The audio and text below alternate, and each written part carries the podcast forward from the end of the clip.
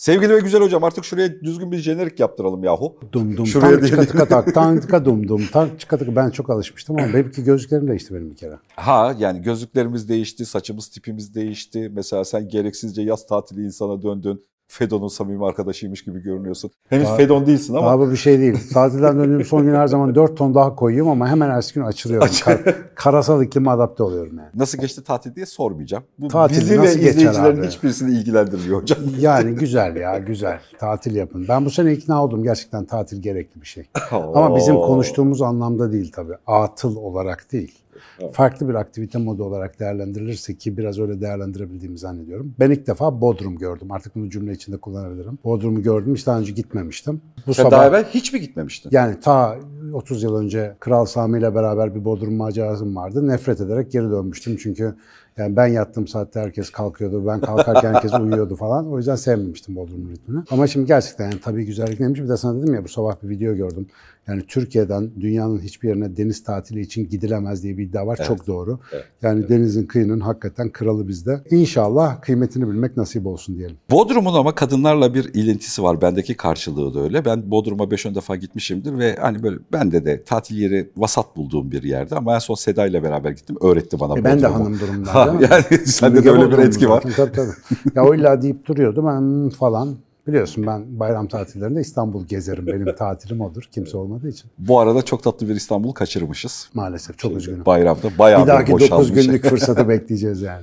Bayağı bir boşalmış. Bir sorun var hocam. Genel olarak sokakta rastladığım hatta önemli bir bölümünde ortak küme yaşadığım bir sorun var. Bir problem tipi. O da şu. Türkiye'de çok denetimsiz ve çok hızlı bir şekilde yüksek seviyede göçmen alımı yaşandı. Bunları sembolik olarak bir Suriyeli diye e, adlandırıyoruz ama aslında öyle değil. İşte Afgan'ından işte bambaşka ülkelerine kadar birçok yerden göçmen insan geldi Türkiye'ye ve gerçekten Mesela ben çeşitli nedenlerle küçük çekmeceye toplantıya gidiyorum falan. Gerçekten insanı tedirgin edecek ya da başka bir yerde yaşadığını düşündürtecek bölgeler oluştu. İstanbul içinde de var. Ben İstanbul bu içinde de var. Tatilde bir dönem Mersin'de bulundum. Orada da var. Evet, yani şey. Bu karşılaştığımız gerçeklikten toplumun çeşitli tabakaları, ekonomik olarak, statüleri olarak, yeme içme, yaşam kültürü olarak falan etkileniyor. Bunun ekonomik yüzü başkalarının sohbeti ya da bunun işte ne bileyim göçmenler ve işte kaçak olup olmama bilmem ne hikayesi başka politik bir konu. Fakat burada bir sorun var, yaşadığımız bir problem var. Ne yaparsak yapalım farkında olmadan içsel olarak ben ırkçıymışım yallah diye herkesin sorduğu bir soru. Yani hani farkında olmadan çünkü bunu çok hızlı ayırt ediyorsun. Ve farkında olmadan denetlemek yani eğitimle denetleyebildiğin öfke, kızgınlık, kaygı ya da korku hissediyorsun içeride. Bu arada hiç istisnası olmadan bu konuya giren herkes ya ben ırkçı değilim ama başlığıyla baş. Bravo. Aynen öyle. Hepimiz beraber böyle tuhaf, tuhaf bir savunma da yapıyoruz. Yani ben ırkçı değilim. Ben zor durumdaki olan insanlarla alakalı kötücül duyguya da sahip değilim. Bunlar gitsinler bilmem ne falan falan. Hiç bunlar da demiyorum. Gitsinler de demiyorum. Ama arkadaş kaygı duyuyorum. Hani onu da şimdi itiraf edeyim yani bu konuyla alakalı hani bu konuda buranın bir tabii politik anlamda bu işin çok düzensiz yürütülmesinden kaynaklı da bir sorun yaşıyorum. Bu böyle bayağı bildiğin leğenden insan dökülmüş gibi oldu yani yol sokak. Biz hiç 5 yılın içerisinde böyle çok hızlı gelişti falan. Şimdi bunun bir sonucu var ama bunun başlangıcını yani biz bir başkasını öteki olarak neden, nasıl algılayamıyoruz? Nasıl mesela bir şey tipi araştırma gördüm bu videonun içeriğini hazırlarken. Yani dünyada bu göç sadece Türkiye'de yok aslında dünyada büyük bir üçüncü dünya ülkelerinden hani birinci dünya diye kabul edilen ülkelerine doğru bir göç var. Ve bu da o beyaz ırk dediğimiz bizim de hasbelkader kendimizi içimize içine soktuğumuz eğitimli bilmem ne falan ırk dediğimiz ırkın önümüzdeki 30 yıl içerisinde belirgin bir şekilde değişeceği de belli. Yani ve bunun hepsi kendi içinde hiç denetimsiz bir şekilde bir ırkçı bakış açısını da içinde tutuyor. Yani hani bunu şeyi kurtaramıyoruz. Hani tavırlarda, tercihlerde, kültürlerde bunu eğitimle çocuklarımıza böyle öğretmeyelim, böyle algılamasınlar da bile bu böyle olmuyor. O yüzden bunun evrimde, biyolojide yeri var mı? Biz ırkı, ırkçılığı nasıl algılıyoruz? Ya da bir öteki kavramını nasıl geliştiriyoruz kendi içimizde? Hani bunun biyolojik tarafından bakarak acık sohbetini edelim. Abi en temel ayarlardan bir tanesi bu. Topluluğuna ait hissetmek üzere topluluk değerlerini benimseme ve o topluluk değerlerine sahip olmayan diğer grupları da öteki olarak algılayıp onlara karşı bir alan kaynak müdafası yapma. Bu bütün primatlarda hatta birçok memelide gördüğümüz bir davranış biçimi. Bizde de zaten oradan getirdiğimiz bir şekilde var. Yalnız geçenlerde yine sözü geçmişti. Bu insanın birbirine yaptığı, insanın insana yaptığı kötülüklerin en büyük kaynağı bu ırkçılık, faşizm dönemleri ya da fikriyatlar nedeniyle yaşadık bunu. Mesela bu durumda bakıyorsun gerçekten milyonlarca insan çok kötücül şeyler yapmışlar tarih boyunca işte. En karikatür örneği Nazi Almanyası.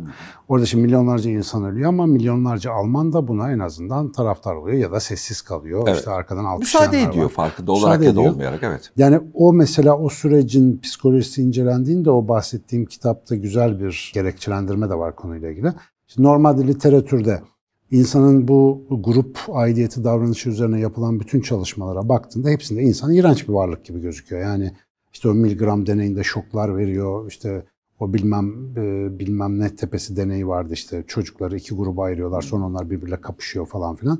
Ve bunlar çok ünlü anlı şanlı psikologların yaptıkları şeyler ama Sonra tabii ki o yazarını gene unuttum. O kadar çok atıf yapmama rağmen da Bregman soyadı. Mesela Bregman atıf yaptığı şeyde insanları esas kötü yapan şeyler onların doğası değil, onların benimsedikleri anlatılar. Yani biz benimsediğimiz anlatıya göre dünyayı gören ve değerlendiren ona göre de tepki veren varlıklarız. Mesela biz gerçekten şunu becerebilen tek varlığız. Diğer ırkçılık ya da grupçuluk özelliği sergileyen canlılardan farklı olarak insanlığın tamamını tek bir tür, tek bir ırk, tek bir kardeş, tek bir millet olarak algılamayı becerebilen tek varlığız. Ama bunun için bir anlatıya ihtiyacımız var. Bu anlatı kurgulanabilirse ki İtopyalarda denemişler ama gerçek hayatta çalışmıyor. İlla ki kaşın eğri, gözün büyük bilmem ne diye bir ayrım çıkıyor aramızda. Bu ötekileştirmenin tuzağına düşebiliyoruz ve bunların hepsi de baktığın zaman insanlar Mesela şu anda Türkiye'de kendini ırkçı gibi hissetme riskine rağmen bu meselede bir pozisyon almaya çalışan herkes anlatısal olarak aslında hayırlı bir şeyin tarafında durduğunu düşünüyor.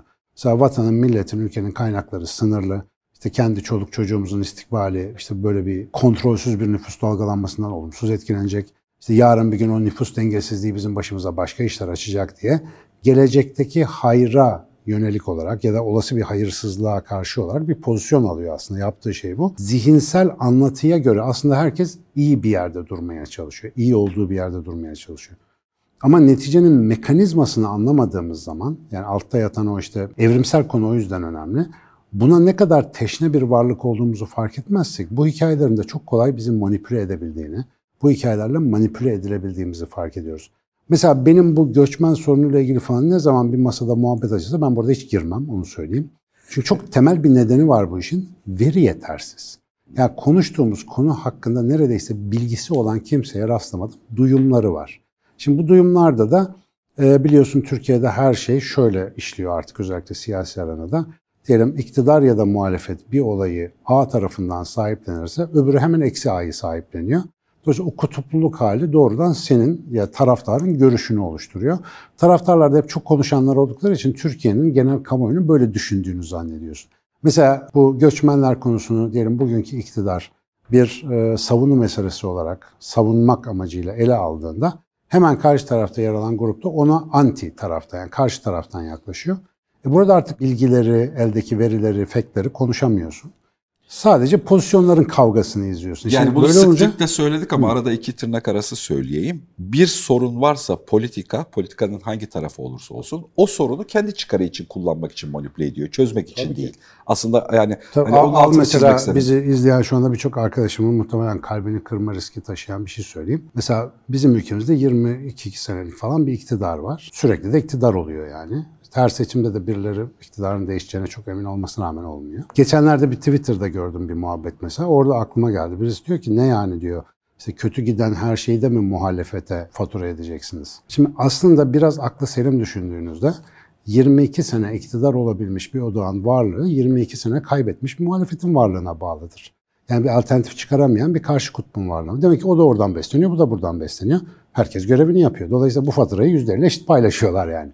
Ama bu konuya biz böyle bakamıyoruz. Bu konuya işte bir muktedir, bir mağdur, bir kötü, bir iyi böyle karikatürize bir düşünce şeklimiz var. Gelirsek göçmen meselesine, dünyanın şu anda hareketliliği, dünyadaki genel global krizin, savaşların, işte ekonomik yetmezliğin, karşılıksız dolar ya da genel olarak para basma hastalığının dünyada yarattığı bir dalgalanmanın sonucu. Bir de insanlar artık yüksek hızlı internet bağlantısıyla dünyanın başka bir yerlerindeki hayattan gün be gün, an be an haberdarlar.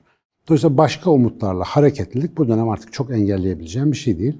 E bir de bizim kültürümüze bakarsan biz gelene eyvallah işte konuk severiz bilmem ne kafasını seviyorduk yakın zamana kadar. E böyle olunca da bizim ülke tabii ki sıcak bölgelerde en yakın yer olarak bir takım dalgalanmalar yaşadı.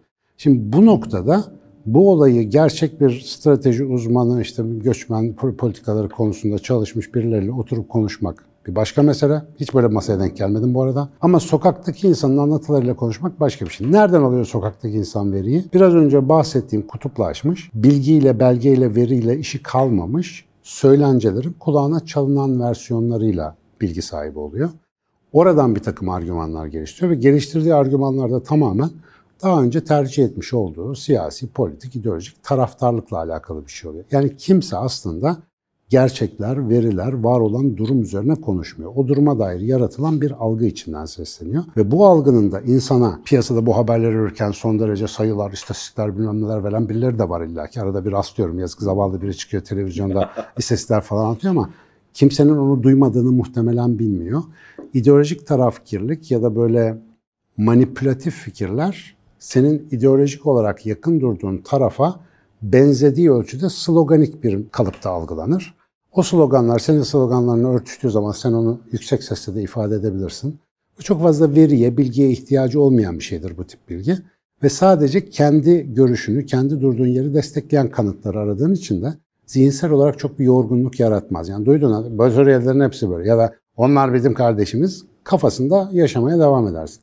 Bu bir tartışma falan değil. Bu kafeslere kapatılmış insan gruplarının birbirlerine doğru bağırmalarından ibaret. Yani burada herhangi bir veri ya da mesele yok. Ama bu hale nasıl geliyoruz anladığımız zaman bireysel düzeyde mesela benim kendime çıkarttığım bazı önlemler var. Birincisi bu konuları mümkün mertebe hiç konuşmamak. Gerçek bir uzmandan veri almadığımda, işte bu sene, bu ay, işte bu hafta kaç göçmen nereye gitti, ne tip hareketlikler var, bir yerde çıkan adli olayların ne kadarı bu göçmenlerle ilişkili, ne kadarı bilmem ne. Mesela biliyorsun e, yani sosyal medyayı, haber kanallarını bir takip et. Trafik kazalarından taciz, tecavüz vakalarına kadar her şeyden şu anda sadece göçmenler sorumlu ya da onlar tertemiz sadece bizimkiler yapıyor gibi yorumlayanlar da var ya da onları öne çıkaranlar. Dolayısıyla böyle bir minvalde açıktır ki bizim evrimsel biyolojimizden getirdiğimiz grup aidiyeti, ihtiyacı kaşınıyor. Ve buradan bir pozisyon almaya zorlanıyor. Kişisel fayda ne? Bu konuları konuşmazsan, veri sorarsan ve bilmiyorum diyebilirsen bu manipülasyona gelmiyorsun. Ve manipülasyona gelmediğinde de bir, işlevsel hayatını sürdürebiliyorsun. Gereksiz umutsuzluğa kapılmıyorsun ve kortizol salgılamıyorsun. Özünde şöyle bir şey söyledin. Yani e, bu ötekileşmeden, bu duygudan bunun ekonomik sonuçları, stratejik sonuçları başka bir ayakta. Bu arada çok önemli bunlar. Yani ha. bak şunu da söyleyeyim. Şimdi böyle konuşunca gene tuzu kuru Sinan Canan şeysi olmasın. Bu konuda her türlü endişeyi taşıyan insan sonuna kadar potansiyel olarak haklı. Yani kontrolsüz bir kişinin sınırdan geçmesi, abi biliyorsun bu bir intihar bombacısı olsa binlerin canına mal olabilir. O kontrolsüzlük bırak e, yani şeyi düşünmek bile istemiyorum. Yani bu insanların yaratacağı ekonomik dengesizliği, işte iş gücündeki adaletsiz e, rekabeti. Ya bunlar gerçekten çok olumsuzluklara sebep olabilecek ama öbür taraftan oturulup konuşulduğunda göçmen dediğin şey aslında bir insan kaynağı. Yani akıllıca bunu yönetmenin de yöntemleri var. Akıllıca e, yönlendirmenin de yolları var ama sen bunları konuşamazsan endişe etmekte herkes haklı. Herkes haklı olur yani. Bir de tabii kültürel adaptasyon sorunu da oluyor ya. Şimdi biz hasbelkader Türkiye'de beğen ya da beğenme Hani iki taraftaki yüzde onluk sivri kutubu dışarıda bırakalım. Geri kalan yüzde sekseniyle aynı apartmanda oturmanın koşullarını biliriz. Tabii. Yani hani en yukarıdaki yüzde on ve en aşağıdaki yüzde onu dışarıda bırakarak söylüyorum. Yani biz aynı apartmanda öyle ya da böyle anlaşarak öyle yüksek kavgalar etmeden aynı apartmanda oturmanın, aynı mahallede yaşamanın, aynı bakkaldan yaşamanın, e, alışveriş yapmanın kurallarını biliriz. Sorun burada yani, yani sokağa yansıyan ya da bizi ırkçıymışız kaygısına düşüren şey bu ortak adaptasyonu yaşamadığımız biz bir grupla ve tazik Kesinlikle altında doğru. ve zihnindeki geçeni anlatamadığında dil olarak. Ya mesela ben çok sevdiğim Sultanahmet'e, Fındıkzade'ye falan gitmiyorum artık. Gitmiyorum çünkü oradaki kalabalıkla adaptasyonum yok dediğin gibi. Yani onların iletişim tarzı oturup kalkması. Mesela Arap turist ya da Suriyeli ya da Afgan göçmen yoğunluğu olan bir yerlerde ben rahat hissetmiyorum. Şimdi bunu anlayabiliyorum çünkü onlarla aynı davranış moduna sahip değilim. Geçen Tamam. işte Irkçı değiliz değil mi böyle hissederken? Şimdi yani? ırkçı değilsin. Bu doğal bir tepki. Çünkü bilmiyorsun ki adamın yanında ne yapacağını. Ki o kişilerin yanında nasıl davranacağını bilmiyorsun. Geçen sabah işte bir arkadaşımız söyledi. Çok sevdiğim bir arkadaş. Öncelikle söze şöyle başladı. Ya hocam ben ırkçı değilim ama bu Arapları bir türlü sevemiyorum. Şimdi bir kere zaten ırkçılığın tanımına bakmak lazım. İçinde bulunduğun, yetiştiğin, kültürel olarak ait olduğun grubu sevmek ırkçılık değildir. Bir başkasını sevmemek ırkçılıktır zaten. Yani esas konu bu. Mesela ben 20 yıldır falan bu konudaki en önemli tanımam kıstası Hz. Muhammed'in ırkçılık tanımıdır. E, Zulüm ve haksızlıkta kavmine yardımcı olman demiştir kavmiyetçilik için. Yani ırkçılığın tanımını böyle koymuştur. Yani normalde sevmekte sıkıntı yok ama senin kavmin birine haksızlık yapıyorsa, ötekileştiriyorsa, malını, canını bilmemesini tehdit ediyorsa ve sen de sırf bizden diye bizimkilere yardım ediyorsan o durumda bu kötü bir şey diyor, ırkçılık diyor. Mesela dolayısıyla birinci kıstas ben durup dururken birilerinden haz etmeme konusunda kendimle mücadele etmem. Bu doğal böyle bir şey olabilir. Ama onlardan haz etmiyorum diye onların haz edilmez varlıklar olduğuna kanaat getiremem yani. Bu saçma olur. Çocukça bir şey olur yani. Şimdi birincisi böyle bir his taşıyoruz hepimiz. Ben ırkçı değilim ama bunları da sevemiyorum. Ya da daha doğrusu söylüyorum ben ırkçı değilim ama bunlar da pis abi. Hah pis abi ya da gürü. Mesela işte aynı arkadaşım yan komşuları bir tatil mekanı burası. Yan komşuları sabah tatilleri bitmiş gidiyorlar. Yan komşuları da bir Arap aile. Sabahın beşinde öyle bir gürültüyle uyandı ki birbirlerini öldürüyorlar zannettik. Meğersem sadece eşya taşıyıp yol planı yapıyorlarmış. Yani Arap bağırarak konuşuyorlarmış. Şimdi sabah sabah tepeleri atmış tabii uykusuzlar böyle iki üç arkadaşımız da. E şimdi böyle baktığın zaman haklılar. Çünkü bulundukları yerdeki teamül olan düzeni darmadan eden bir davranış biçimi var. Ama öbür taraftan o insanlara gidip sorsan diyecek ki ne olacak? Biz her gün böyleyiz. Şimdi onların da kendilerince bir yaşam tarzları var. Sistemler karıştığı zaman e, işte bu kenar etkisi dediğimiz şeyin oluşabilmesi için bir temel gereksinim vardır. Kenar yani kenarlar iki farklı ortam arasındaki sınırlardan bahsediyoruz. Mesela bir Arap topluluğu, bir batılı topluluk ya da bir Türk topluluğu karşı karşıya geldiğinde bir kenar oluşur. Bu kenarın iki etkisi olabilir. Bir, kenar etkisi dediğimiz pozitif besleyici etki ama bunun için geçişkenlik niyeti, iletişim niyeti, anlama niyeti olmalıdır. Bir de allopati dediğimiz bir şey vardır yine biyolojide. İkisi yan yana geldiğinde birbirini zehirler. Kavga ederler, birbirlerini öldürürler mesela. Allopati tabiatta çok nadir, insan toplumunda çok sık gördüğümüz bir şeydir. Çünkü bir kere senin o zihinsel anlatın, narration diyorlar ya, o bir kere çok keskin sınırlara sahiptir. Bu zamanda bu, bu yerde ancak şunun hakkı vardır, bunun hakkı yoktur gibi anlatılarım vardır. Realite senin anlatına uymadığı anda öfkelenirsin, kızarsın, küsersin, umutsuzlaşırsın ve pozitif davranış gösterebilme şansın azalır. Da düşman yıkıcı bilmem ne hale gelirsin. Şu anda kişileri kastetmiyorum, medyatik olarak döndürülmeye çalışılan öykülerin, aşırı sağ düşünceli siyasi grupların oy, rant ya da destek devşirmeye çalıştığı alanın burası olduğunu zannediyorum. İnsanlar bu tip hassasiyetleri kaşıyarak, bu anlatılara gaz vererek, senin çoluğunun çocuğunun yarın ekmeği elinden gidecek diye son derece haklı bir endişeyi gıdıklayarak bir tarafkirlik, bir düşmanlık, bir gerilim oluşturmak ve bundan beslenmeleri, beslenme çalışmalarını anlarım. Ya bu siyaseten çok meyveli bir yer. Benim anlamadığım şey okuyan, yazan, düşünen, mesela bir resimden, bir müzikten keyif alan gerçek bir insanın nasıl olup da böyle bir tongaya düşebildiği. Siyaset gerçek bir insan değildir. İdeoloji gerçek bir insan değildir. Onlar insan gruplarının uğuldattığı bir takım anlatılardır.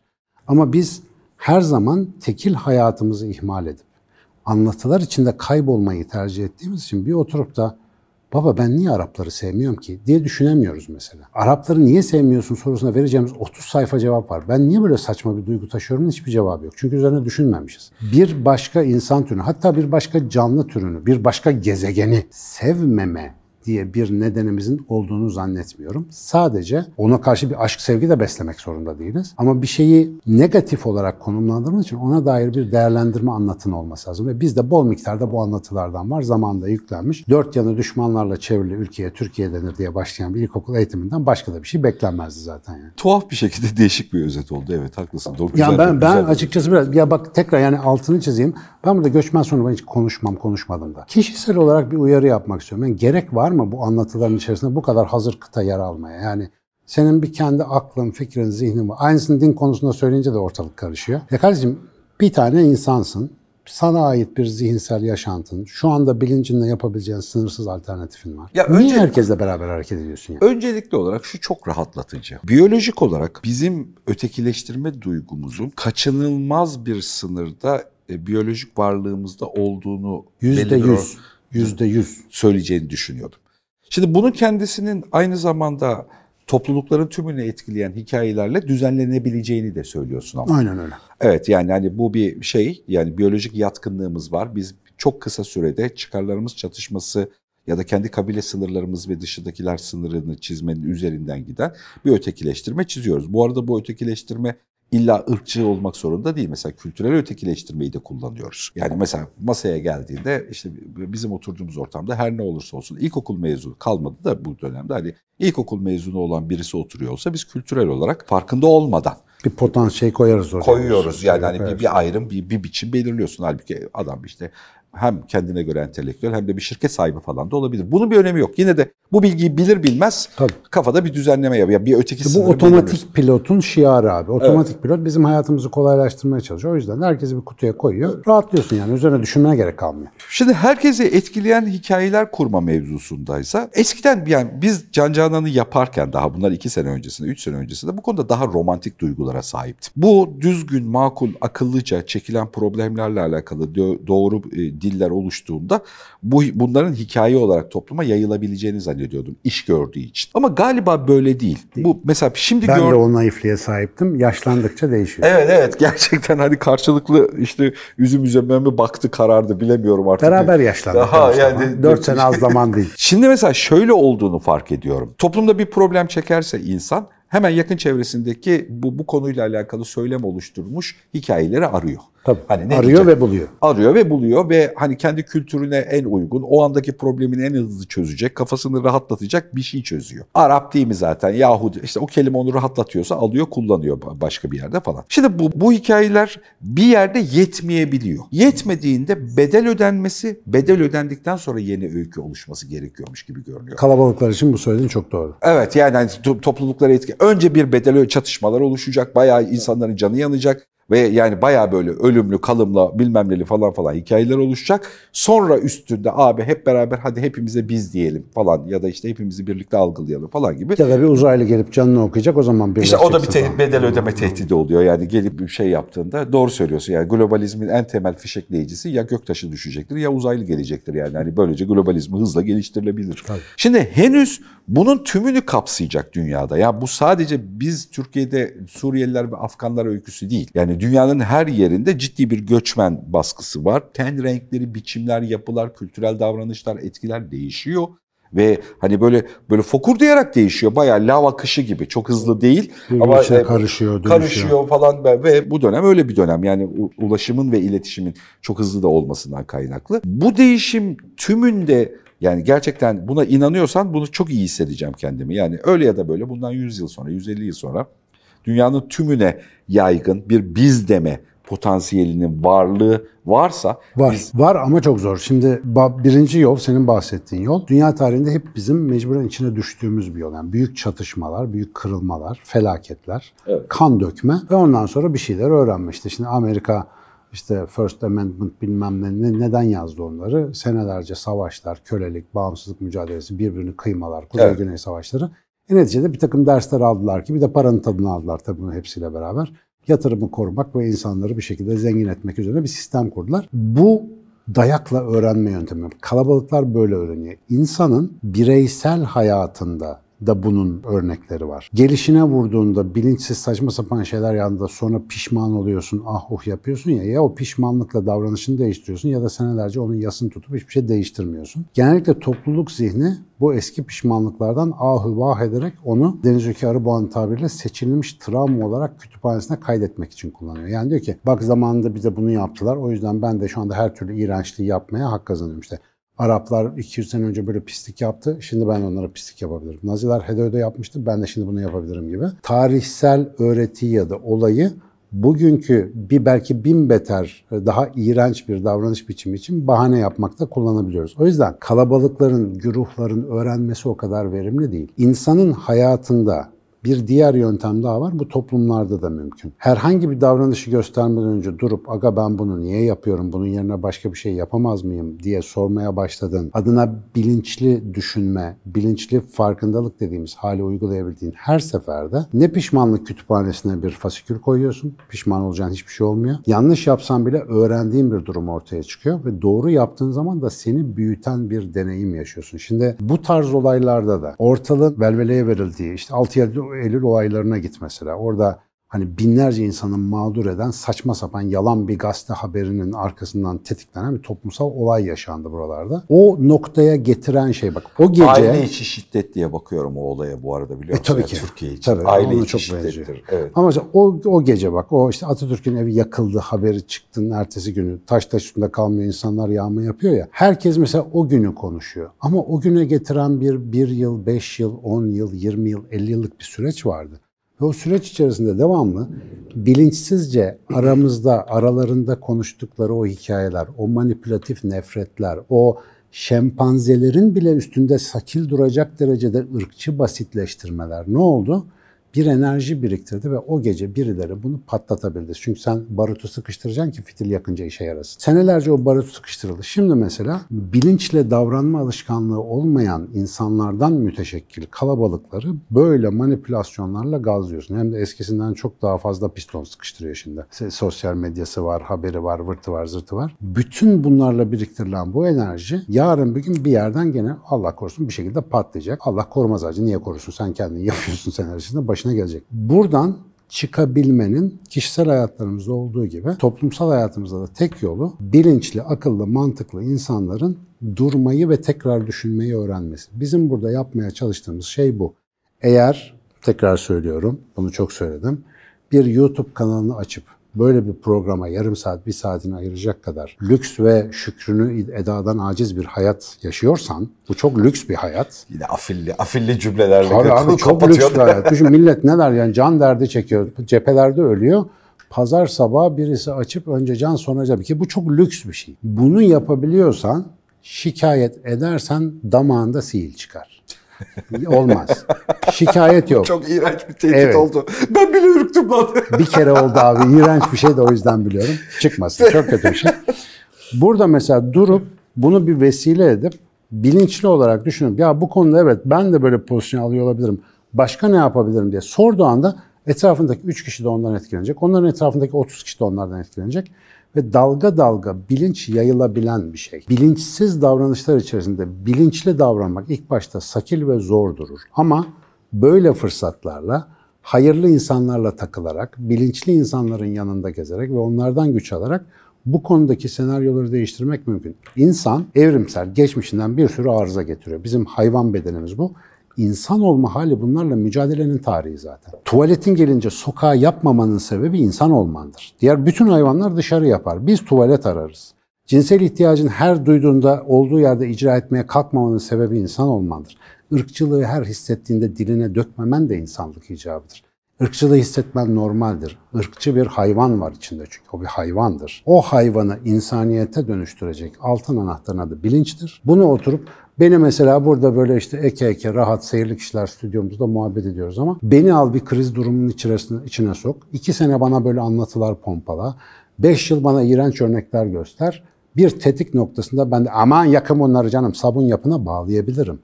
Sağlığımızı korumak için sağlıklı insanlarla beraber olmayı ihmal etmeyelim.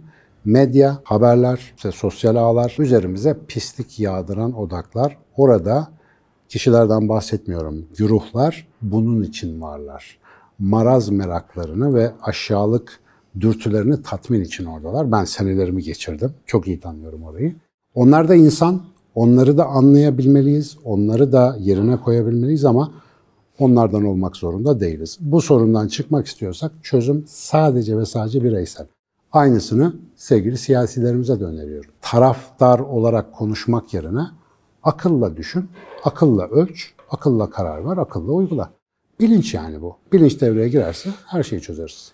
Bu konu büyük bir problem havuzu olarak duruyor ya. Bu konuda bu bir bana sorsan üzerine daha evvelden böyle bazı yerlerden acık teyit geçmiştik ama biz burada ilk defa hani şunu şuna bir bakalım artık e, seviyesinde konuştuk. Bir şey yapmaya ihtiyacımız var. Bu konuda sayısal verileriyle, entelektüel bakışıyla, mantığıyla, Ben çok isterim yani bir uzmanı bir- getirip evet düzgün bir bakış açısıyla nasıl gelişeceği, ne olacağını konuşmaya ihtiyaç olduğunu düşünüyorum. Birilerine danışalım, konuşalım gerçekten. Ya da Sizce kimle konuşalım arkadaşlar? Önerdiğiniz isimleri aşağı yazabilirsiniz. Özgür Demirtaş demeyin her gün konuşuyoruz zaten. Onun ekonomiyle ilgili konuşuyoruz. Ne olsa Özgür Demirtaş yazıyorlar abi. Onunla konuştuk. İşte orada insanın aklına önce bilinirlik geliyor. Öyle değil. Yani mühendis, bilinirlik, yüksek bilinirlikteki birileri değil. Tamam benim bile yapmış. aklıma Mete Yarar geliyor. Neydi sürekli bağıran avukat bey abi vardı o geliyor. Tamam siyasi programlarda bağırıyor ya. Ama herkese bağırıyor. Niye bağırdığını bilmiyorum. Ersan Şen. Ha, tamam anladım. Yani televizyon izlemeyen bir adam olarak ben bile biliyorum onu tamam? Ben duydum abi. Ben de izlemem televizyon. Enteresan. Yani taşın altına elini sokmuş, verisini araştırmış, ödevini yapmış, daha çok mühendisliği seviyesinde bu konuyla, göçmenler konusuyla ilgilenen, elinde bilgisi ve nitelikli verisi olan, yorumu değil, ödev yapılmış işi olan birilerini yönlendirirseniz eğer gerçekten Ben, danışmak ben istiyoruz. birini hatırladım dur. Bir avukatımız vardı bu konuda onu bir arayayım. Az sonra.